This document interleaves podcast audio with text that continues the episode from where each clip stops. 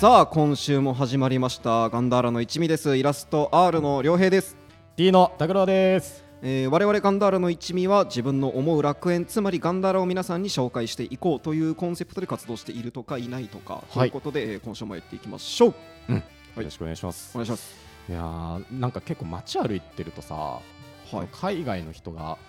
その日本語のシャツプリントされたさうん服を着てたりするじゃん T シャツとかさああそうはいはいはい、まあたまになんかタトゥーとか入れる人もいるじゃないまあねそう漢字のやつとそかうねそうそうそうで結構かっこいい感じだったらわかるのよ、うんなんか愛とかさうんまああとい愛も変だけどね、や伊達政宗ねうんガーラさんうんあと剣とかね うんうん剣とかさ、ううわんまあ、我々日本人からしたらうんってなるけどまあでも海外の人からするとまあ確なかんにか,、ねなんうかんちょっとかっこ見た目めちゃくちゃかっこいいじゃんみたいになるんだろうね、多分ジャパニージャパニーズめっちゃかっこいい感じってなると思うんだけど、なんかこの前その街歩いてたらさそれこそその日本語のシャツなんか日本語のさ文字プリントされたシャツ着てる人いて、はいパッとチラッと見たらめっちゃ細い字でさ薬師丸ひろ子って書いてあっ たわどういうことってなってうんヒなんロかこう話のペースも早い しどうどうなんか焦ってんのなんかあのー、さっき俺のマイクがちょっと反応が悪くてうん2回目ですこの話あ二回目だからこんななんか微妙な感じになってそんうだ取り直しました、うんうんうんそうご愁傷様でございます、うんでい大丈夫あの1回目もこんな空気になりまし たねこれ2回目だかあ別に劣化らしたわけじゃないんだそこう劣れ化したわけじゃないあそうなの2回目もちゃんとこのクオリティだったんであーあのそこはあの言い訳せずに、うんあの正々堂々うん言わせていただけたらなじとゃあ変えてくんないか ないよじゃあ一回目でミスったのがさいやもう何もなかった、うんこれの一本勝負薬師丸ひろ子一本勝負弱いな まっすぐ。ということで今日は良平君の ガンダー嫌なパスだなほんで うんじゃあよろしくお願いします。はい、はい、皆さんえっ、とまあ探偵ナイトスクープっていうねうんバラエティ番組知ってます大好きですはい大人気番組。好きですか、うんまあ今はあの局長をね、えー松本人志さんうんがやってて、まあちょっと前まであれか西田敏行さんうんがやってた西田りしてね、局長長かったね結構ね。ううんんでまあどんな番組かっつうと、うんまああの探偵事務所なんですよ要はうん設定としてね、スタジオが、探偵事務所ででまあ、えー探偵局長がまあまっちゃんだったりうん西田敏行さんだったりすると、あと上岡龍太郎とかね。ああそうだねちそょうだねその前か、ううんんまあ代々続いてたりするんだよねそうですね。うんでまあ探偵と称して、まあ、お笑い芸人の人とか、まあ、タレントがうんここにまあ座ってますとスタジオに、うんうんで、まあ、その探偵さん宛てに視聴者から、まあ、依頼人っていうことで、まあ、いろんな調査が依頼されるわけですようん当初として、うんまあ、その私の息子がとても変なんですとかこれが好きすぎてもうなんか日常生活にも支障をきたしてますなんとかしてください探偵さんみたいな、うんうんそういううんなんかこうほんわかしたやつとかさ、うんあとなんかうちの近所になんか変なものがあってこれって何なんですかねこれの正体を解明してくださいみたいなうんそういうなんか調査を依頼するやつとかうんなんかそんないろんな依頼が届いて、まあ、そこでまあ選ばれた依頼者のところにまあ探偵さんがまあ派遣されて、うんそのまあロケって形式でまあバラエティで面白おかしくうん VTR で、まあ、そこでいろいろ解決をしたりとか、そうまねあ、面白おかしくいじったりとかするっていう番う組んなんですよ。まあ知ってる方も多分ね結構多いかもしれないですね聞いてる中そ人うそうのそう中でも。まあ、っていうおもろいバラエティ番組なんですけど、うんたまになんか変な依頼があるんですよ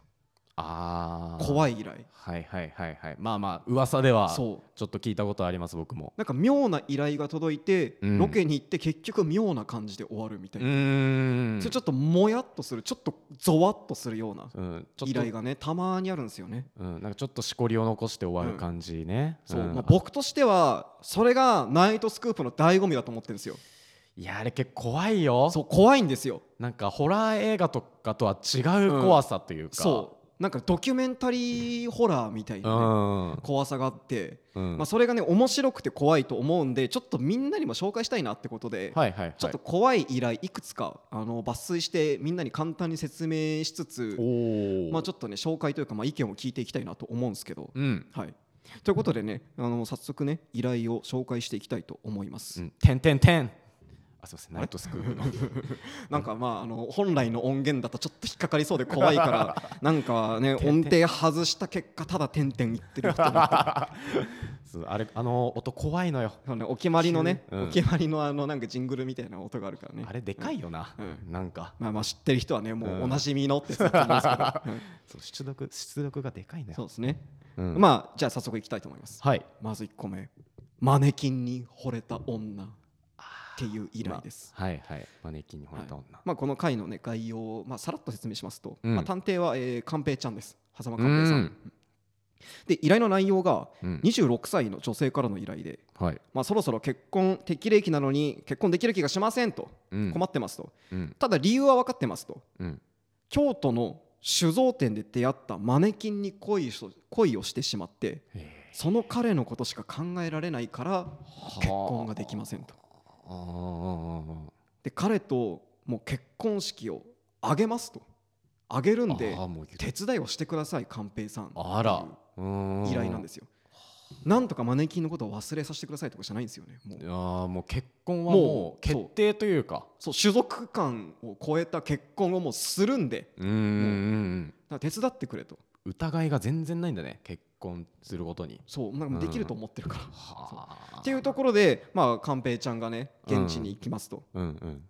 で、まあ、まずはじゃあ結婚するんだったらまあ相手方もう一回探しましょうかともう一回会いに行きましょうってことで、まあ、その酒造店に京都の酒造店に行くわけなんですけど、うんまあ、ただお店の人があのマネキンはちょっともうレンタル期間が終わっちゃったからあ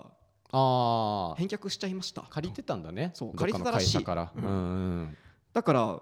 じゃあレンタル元に問い合わせて行ってみましょうっうんうんて行くんですようん行ったらめちゃくちゃでかい倉庫でうんそこにいっぱいマネキンが保管されてるんですよもう山のように、うんうんナルトの多重掛け分身ぐらい山のよううにん あーいっぱいあるなうんそれはうんでも寛平ちゃんも諦めてんですよこんないっぱいあったら見つけられるわけないだあろーだって全部同じ顔なんですそうよ、ねうん僕らから見たらねうんもう大差ないんですよ、うん細かな表情とか体格の違いはあるかもしれないけどもうどれがどれだか分からんと、まあもうほぼほぼ個体差ないんだそうんでも無理無理無理こんなん探せないよって言ってたら依頼者が、うんまあ無理やり探し始めるんですよいやいやいや見つけますとってはあすごいね言ったらもうすぐ見つけるんですよあったって言ってえ結構遠くの方を指さしてえ彼ですっていやいやいやいやいやとーいやいやそうね同じような顔のやついっぱいいるよ全部ナルトだよってうんそのどれが本物のナルトかなんか分かんないでしょっうんて言って寛平ちゃんがその指刺されたマネキンの方に行くんですようんで近くで見て本当にこれなのでも絶対この人ですうん絶対彼です間違いありませんうん自信満々なんですようんうんで、まあ、どうやら一回貸し出したお店のなんかマークみたいのが足裏に記載されてるらしいうんでん、すよ、ね、ああ品番じゃないけど品番だかなんだかうんうんうんそれ確認したら本当にその酒造店に貸し出したマネキンだったんですよでもう驚愕するんですよねう寛平ちゃんんうんいやそうよなんでわかんねんとそうよねなんでわかんねんって言うけどいやだって彼なんでみたいなうわえ常識が通じないんですよー、うんその依頼者の方も愛しすぎてでうん、も理屈も何もわかんないですうん実は仕込んでたんじゃとかもまあわかんないですそういうのうもん、なんか特に目立った汚れみたいなのを目印にとかでもないんだよね、ただあいたって言って見つけるんですようわ怖っちょっとこの時点で気持ち悪ってなんないですかうんいやなるし、そのなんでかっていうのが分かんないのが一番怖いね、うんなんかこう言っちゃうんですけどちょっと気性悪いんですよ狂気 の狂気の領域じゃないですかいやそれうんねだってトリックが分かんないからトリックっていうかトリックなんかじゃないんですなよい愛してっからわかるんですよ怖いいや何なんだろうな僕らから見てもだって外国の人って結構同じ顔に見えるじゃん、ままあそうだねうんあ、でも本当に好きな人は分かるじゃん全員見分けつくじゃんまあまあまあそりのなゃんか韓国のアイドルグループとかさ、うんまあ、みんな可愛い顔してるなっつって僕は終わっちゃうんですけど、ファンはまあいもう一人一人分かるでしょだってうんまあでもそれは仕草とかさその動き同じなんですようんなんいや関係ないですね生きてようが動いてようが動いてまいが関係ないですその人にとってはくすごいねでその後うんマネキンをまあ見つけたんでうん結婚式を挙げるんですよ本当にうわ教会借りてはあ依頼者の親御さんとかもちゃんと出席してええでマネキン側の親族は全部マネキンなんですよいやなんで怖っで、まあまあそりゃそうかはい、めでたく結婚しましたって言って VTR が終わるんですよいやそれで戻ってきてほしくないなで後日談が怖いんですけどえそれ知らないわその後数ヶ月して別れてんですよ、なんでそう別れてんですその二人え理由とか分かんない分かんないんだ別れてるんです別れた別れて依頼者は今普通にあの人間の男性と結婚してるらしいですうわーその人間の男性もなんか怖いよくわなんかもう全部分かんないじ全部分かんない、ゃん、うん何だったんだ、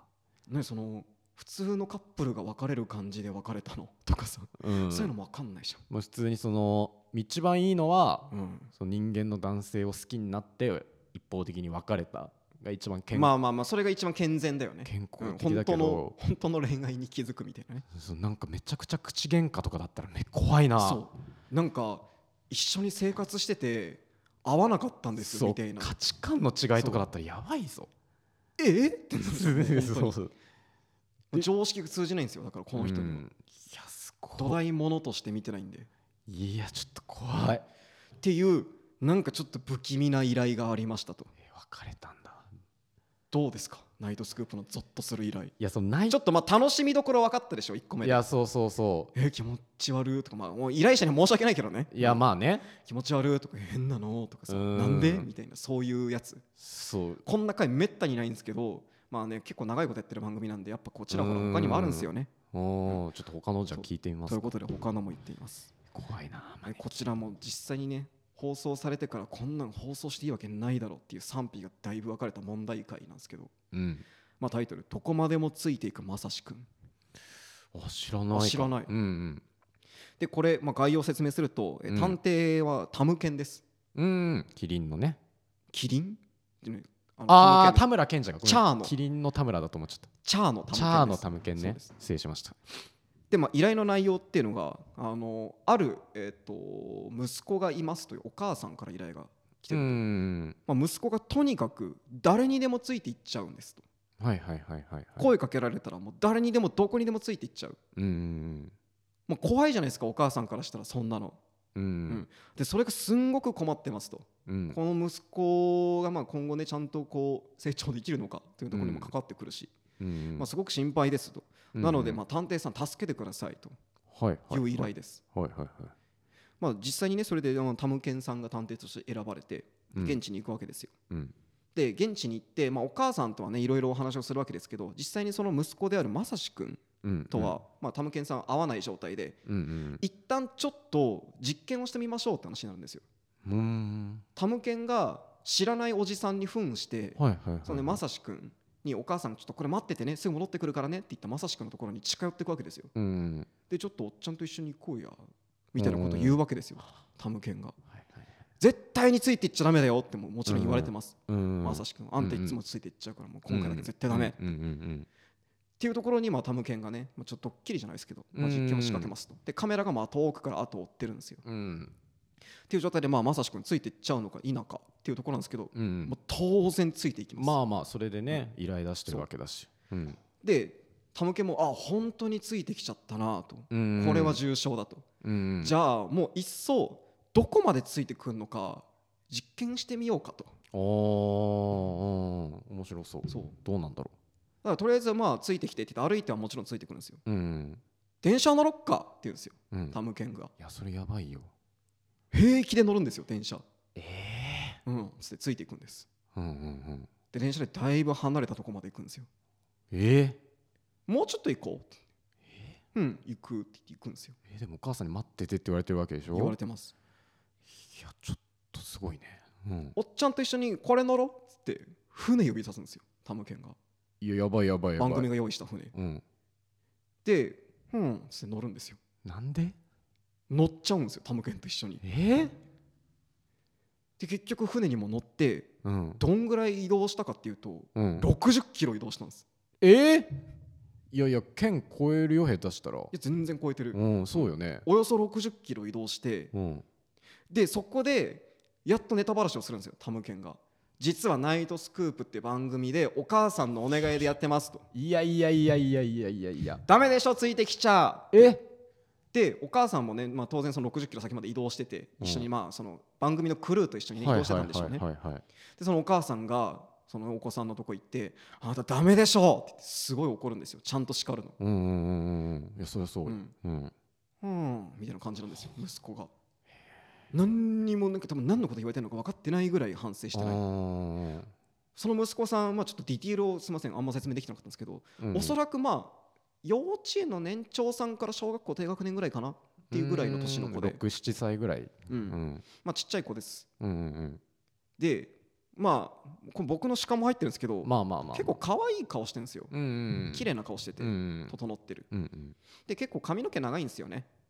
男の子だけどあーうんうんだから正直パッと見、まあ、ちっちゃい子だからまだ結構中性的な顔立ちってのもあるし、うんめちゃくちゃ女の子に見えるんですようんでまあそれなりに綺麗な顔してるとうんうんでどこにでもついていっちゃうんですよ、うん誰かについてこいって言われたらはいはいはいこんな癖があるまさしくんの顔をうん地上波で流したら危ないだろうっていうや危ない批な判がめちゃくちゃ来たらしいんですよ番組に番これ見た悪いやつが組に街中でたまたまあの子見つけておいでって言ったらだって行っちゃうわけでしょどこでもも危ない危ないって言ってすごい問題になったらしいですこれいやーなんか後味が全部なんか苦いわうんそうなのでもネタなんだろうけどやっぱ放送当時、まあ、ネットの掲示板だか SNS だかでは可愛いなさらっちゃいたいなえとかえちょっとやめよう誰でも誘拐できんじゃんとか親御さんこのある日ここに突然身代金とか要求されても知らないよみたいいやーよくな、ない、ね、ネタコメントみたいのが溢れていやネタ超えてる気すっけどなそう本当に危ない系の依頼なのうんいや怖いねこんなんテレビに映しちゃダメだろうんこの子のためにもうんそうもちろんそうだからこういうちょっとこうまマジでやばくないっていう依頼もあるんですようん危ないってのもあるしなんでついてっちゃうんだろうってそうそれいもうわかんない怖さもあるなまあ、ちっちゃい子だからって言ったらそうだけど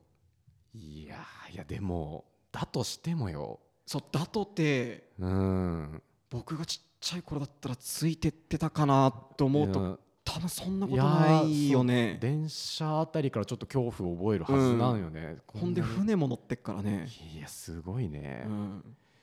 ていうちょっとまあ子供も怖いし防犯上も怖いしっていう依頼でしたと、勘弁してほしいわまあ、こんな怖い回ちょっともう一個いや紹介したいんですいけどいやいですかもうなんか全部なんか胸がさ、うんキュッてなんだよね、怖すぎてうんとっておきの回があるんですようんちょっとね、あの撮ってるスタジオの時間もあれなんで、ささっと紹介していいですかあ。ーいろいろ本当はね、感想を聞きたいんだけどね、い拓や郎す君いにもませんねううんまん、あちょっと最後のお話、三つう目で、ん謎のビニールテープ。はい僕はこれ知ってあまー、知ってます。すまはいあちょっと一応説明しまうす。んこれ探偵は富水正さんですう。んで、まあ依頼の内容は依頼者のえーお店の前に、お店の前の電柱になんかビニールテープが巻いてあるとはいはいはいは、いどうやら。うんで、それがなんかどんどんいつの間にか日に日にいっぱい巻いてあったり、なんか増えてったりしてますと。うんでこれ誰が何の目的でやってるのか全く分かんないしこれなんか大したことないかもしれないですけど調査してくださいよっていう依頼なんですよ。まあ本当に軽い感じというかうんうんで富水正さんが現地に行くと、まあ、確かに、えー至る所にビニールテープがねいっぱい巻いてあるんですよ。うんうんうんそこで電柱、柵、ガそうねードレール、うんもうとにかく巻けるようなところにはもうどこでも巻いてあるんですよ。そうねそこの地域のねそううんでしかも依頼者の店の前だけじゃないんですよ、それが。うんもう街中至る所に巻いてあって、はいなんかはどうやら半径数キロに及ぶ範囲で巻いてあるというん調査した結果、うんでいろいろ街を見ていくとうんなんか信号機とかにも巻いてあるらしいんですよ、うんあなんか信号機に勝手に物巻くのってなんかえどうなの、っていやそうそうね一応公共のも危ないんじゃのなないんのだしうん言って警察の人とかにも聞くんですよ電話して、うんうんうんうんいやなんかどうやら犯罪にはならんらしいと、ああそうなんだうんまあ、なんかちゃんんと信号が見えるようにねなんか光が見えないようにとか巻いてあったら危ないけど、まああーどうやらそんなことはなかったらしいんで、うんまあそんな問題はないんでっていう感じらしくてうんうんでなんかお役所とかにも電話してるんですよその地域のうんうんで役所に電話して「あれなんすかいいんすか?」とか聞いても「いやちょっと自分たちも全然わけわかんなくて」と。うんうんでなんかそんな特に害をなしてるわけでもないから一旦今は撤去とかもしてないですとうんうんいう感じで、まあ、結局わかんないんですよね警察とか役所に聞いてうも。んでまあ誰がどんな目的で巻いてんだろうっていうのを調査するためにとりあえずビニールテープの出どころ探ろうぜとあなんあですね大元というか、うんで地域の文具屋さんに行くんですよトミーズ正さんがであこあこビニールテープ置いてますか、うん置いてますよって店員さんが言って、うんちょっと見せてくださいって言うと黄色いビニールテープだけ売り切れてますと。ほってことはまあ誰かが黄色のビニールテープを大量買いしてう、うん、い巻いてんじゃねえか、や確かに不自然だもんなそう黄色だけないって、ううんんうん、これって買った人どんな人ですかって言っていやちょっとさすがに覚えてないですっていう感じなんですよ、ねそうねまあ、覚えてたとしてもあんまねいや行っていいのって感じだよねって感じだったんだろううん店員さんまあかわらんしてもないけうどね、んうんってなわけでまあ買った場所は分かったけど誰が買ったのかは全く分からんとうんでまあどんどん調査を進めていくわけですよ、うんじゃあ分かんないからとりあえず街の中に至る所にビニールテープが巻いてあるけどもっと調べてみようってやるとどうやら法則性というか規則性があってうんある方向に行くとどんどん増えていくうとんビニールテープがうんで増えていく方をどんどんどんどん辿っていくとガソリンスタンドにたどり着くんですよンおーでそのガソリンスタンドにはなんかチューブとかホースとかさなんかそのもうとりあえず巻けるような場所全部あーうんびっちり巻いてあるんですよ大量にはいはいはいはいうんぐるぐるぐるってもう大量に巻いてあってうんで店員さんに聞くんですよこれ何ですかとうん誰がなんでこんなことしてんですか邪魔じゃないんですかとかいろいろ聞くんですけど うん店員さんもいやーなんかいつの間にかみたいな感じなんですよ怖え外さないんですかうんいやなんか別に業務に支障は今のところ出てないんで外してないですねみたいな感じなんですよか濁すというか、うん確信に触れわかんわかんないですたがらない本当に知らないみたいであー、うん本当に知らないのか、そううんでいつの間にかあった別に困ってないとうんいう感じなんで、まあ、それでも分かんなかったんですよ結局誰が何のためにっていうのがんんでそこでトミーズマザさんが気持ち悪いってなるわけですよ要は、うんうんで気持ち悪いってなって調査の途中でなんかまあ柵とかに巻いてあったビニールテープ調査のために1個手元に持っといたんですよ外してああうんでそれを元あった場所に結び直してうんもう分からんっつって終わるんですよで V が終わった後に、うん調査打ち切り本件に関する情報は今後一切取り扱いませんご了承くださいってテロップが出てそれが怖いこの VTR が終わるんですよいやでスタジオの人たちもーうんなんかいやー何だったんでしょうねみたいなこうふんわり触れてすぐ終わっち ゃうはいでは続いては、えー次の依頼はこちらですみたい いな感けじなでいだろこれ何っうんてこれ視聴者全員びっくりしてういやそうだよね、それがナイトスクープの怖さというかそう結局わかんないんだよねわかんないんですよ真相がそうでずっと気持ち悪いというか、うんみんな考察するんですよやっぱり、どうやら多分調査した結果うん何か結論には行きづいもうあのたどり着いたんじゃないかとうーんでそのたどり着いた結論はとてもテレビじゃ流せないぐらいのものだったからああこうなっちゃったんじゃないかとでもそんなもんをそもそも VTR としてそうよね半端に流したりするかうんみたいな結局今でも結論っていうのは分かってないんですけはいどはいはいただやっぱりその想像しちゃうのはこうねうんい怖い人たちがなんかの目印で巻いてるとかさや、それめちゃくちゃ怖いぞうんうんいわゆるテレビに映せないタイプの人たちねうん怖い人とかうんが関わってるなんか闇の深いビニールテープだったんじゃないかとか怖いそうそういう考察が渦巻くんですけど、うんまあ、もちろん答えは提供してくれないわけでうん僕らはまあ一生考えながら悶々とするだけなんですよ。っいやすごいえぐいそうなていう依頼が他にもいっぱいあるんですよ。あそうなのうんえこっちは紹介しきれないぐらい。えいやナイトスクープえぐいなやっぱ気味悪いんですよ。気とに味かく悪い何が気味悪いって番組の空気と全然合っ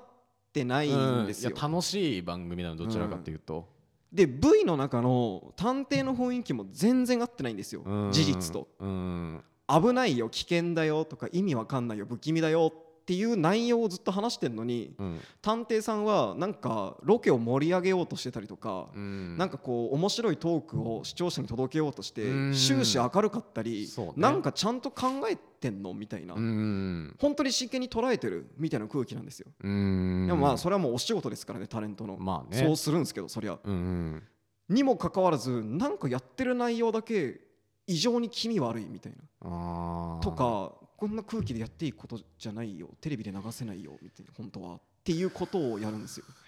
そうだよねそううん、それが気味悪いんですよねそのとにかくなんかミスマッチというかそうしかもなんか V に戻ってきた時に「いやなんやねんあれ」みたいな「そう怖いなんかねわ」みたいな言って深いツッコミをすることがほとんどないっがないんだよね、うん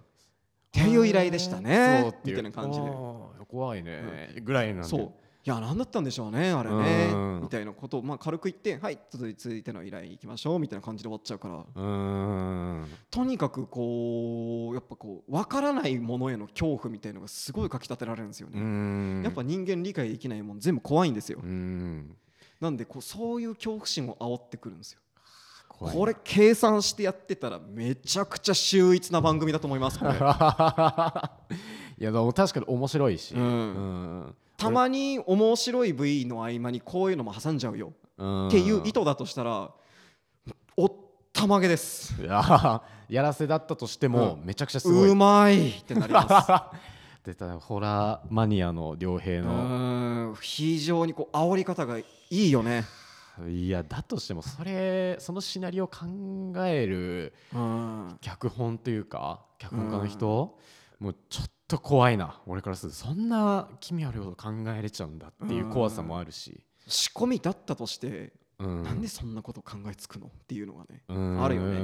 んそうねまあマネキンとか正直まだマシですようんなんか子供のねついてっちゃうこの話とかさあんまテレビでやんなや みたいなことじゃないですか早急に正直髪早急に髪切ってほしい わ切ったかな大丈夫まかあな切ってもついてってますよ そうか顔が割れちゃってるからうんねそうでこの依頼も多分今からね10年前ぐらいあー10年経ってないかなぐらい前じゃあ結構大きくなってるのかもねうだから中高まあ高校生ぐらいうんかほうほうほう高校生大学生とかになってんじゃないですかうーんまあさすがにねそんな年になって誰かについていくとかはないでしょうけどううんんいやまあこんなこと言いたくないけど果たして無事に中高生になれてるんでしょうーやかめてよ伏せてたのに俺言わない ようにまあななってんだろうねきっやとなってるよんだろうなってるうんなってるなってなかったら多分今こうやって話せるものではないからいやいやだとしたらすぐ消そうこのアーカイブもう怖いうんそうだねだとしたらもこうれすぐは消そう怖いなんかさなんか大丈夫かこういうのを改めて取り上げてうんまあね、いくらでも誰でも取り上げてますから僕が裁かれるとしたらもうこれをネットに上げてるいろんな YouTuber ネット記事作成者もう全員裁かれてください。 いやもうちょ巻き添えだけは勘弁してほしいでダすメですうんまあ僕だけ裁かれるなんて絶対ダメです。いいえ勘弁してください、うん君のホラーのやつに巻き込まれるのが一番嫌です、でってい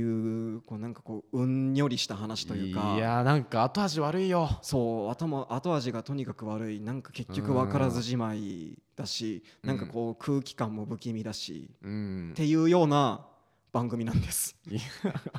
俺ら普段は楽しい話してますうんっこれだけ聞いた人ていう番組が「探偵ナイトスクープ」です。いやそんなうん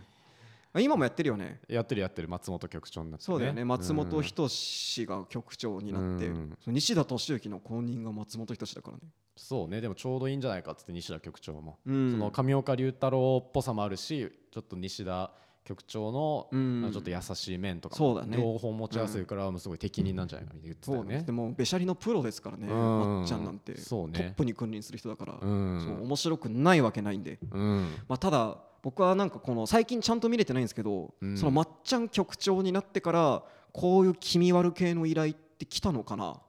てのが気になってていやーちゃんと見てないからわかんない、うん、そうわかんないんだけど、うんまあ、ただやっぱりそのナイトスクープの怖い話ってやっぱその一定の界隈ではすごい有名で、うん結構取り上げられてるんですよいろんなネット記事で、うんでも一覧見ても一個もやっぱこう松本局長の時の話っていうのは出てなくてまあ、最近だしね、うん結構まあでも最近でも怖い話があればまあ誰かはね食いつくでしょうとは思うんですけど、まあ、ないってことは記事にうん実際そういう依頼も来てないのかなとは思っててだからぜひ僕はそのそういう気味悪い依頼を松本人志がどう裁くのか見てみたいんですようんやっぱこれまで通りあのねべしゃりの手腕を誇る松本人志でさえうんいやーねいやー怖かったなーつって終わっちゃったら 春モノ マネそう終わっちゃったらいよいよ怖くないいや怖いまっちゃんがそのリアクショうんンめっちゃ怖いわ、あもう番組がそうなんだだからもう一番最適化うわ怖ーなんやねんこれって言ってほしいよねうんうんもうやめてやーといやあかれどういうこととかさ、一切言わずにじゃあまあ続いての依頼はつってえ進んで続っちゃいった続いていくのそうとか言ってほしい、うんそう言ってほしい言ってほしい言ってほしい、うんなんでとかうん言ってくんないと、言わずに進行しちゃった日にはもう結構もいやしかして怖いよもしかして影の番組なんですかっていうねことにもなっちゃうんですよ僕の中では探偵がなんかホラー版の別版みたいな、うんなんでねまあ皆さんぜひあのガンダーラの一部に投資をするとともに、えー探偵ナイトスクープにも怖い依頼を送ってみてくださいあればねあれば、ううんんまあ、怖い依頼があったら正直もうナイトスクープより前に僕らに送ってくださいいやそれは勘弁してください良平君一人でさばいてくれ、みんなでねカメラ持って伺うんでうんいえ行かない行かない行かない君一人でということで、えー僕のお話は、まあ、こじ意外と怖い探偵ナイトスクープという回でした。なんで優作いねえんだ よまあ、優作君ホラー嫌いなんで帰っちゃゃうからこういう話するとうんそうね、うんまあ、っていう話なんで、まあ、みんなも多分その、まあ、なんかでね探せばこう動画配信サービスとかでまあ、ね、探せばもしかしたら見れるんじゃないかなとは、アーカイブあるうかもんねうん思うんで、まあ、ぜひね見てみてください面白い話だったんでまあ怖くない話題も普通に面白いしそうだねそ怖くない回もうん全然面白いバラエティ番そ組うなそんうで全然面白い話とか,、うんなんかちょっと感動するねそうそうそう依頼とかもあってハライチの澤部とか、うんあとスリムクラブの前田あとカンニング竹山とかあそうだね、うんうんキリンの田村とか、そうですそねの名だたる芸人とかがね、うんいっぱい探偵として活躍してるんそうでまあ怖い話目当てじゃなくても見てみたらうおんもろいかなとは思います、そうですね、はい、えーということで今週は僕の、えー本当は怖いガンダーラあ勘弁してくれでしたてんてんてん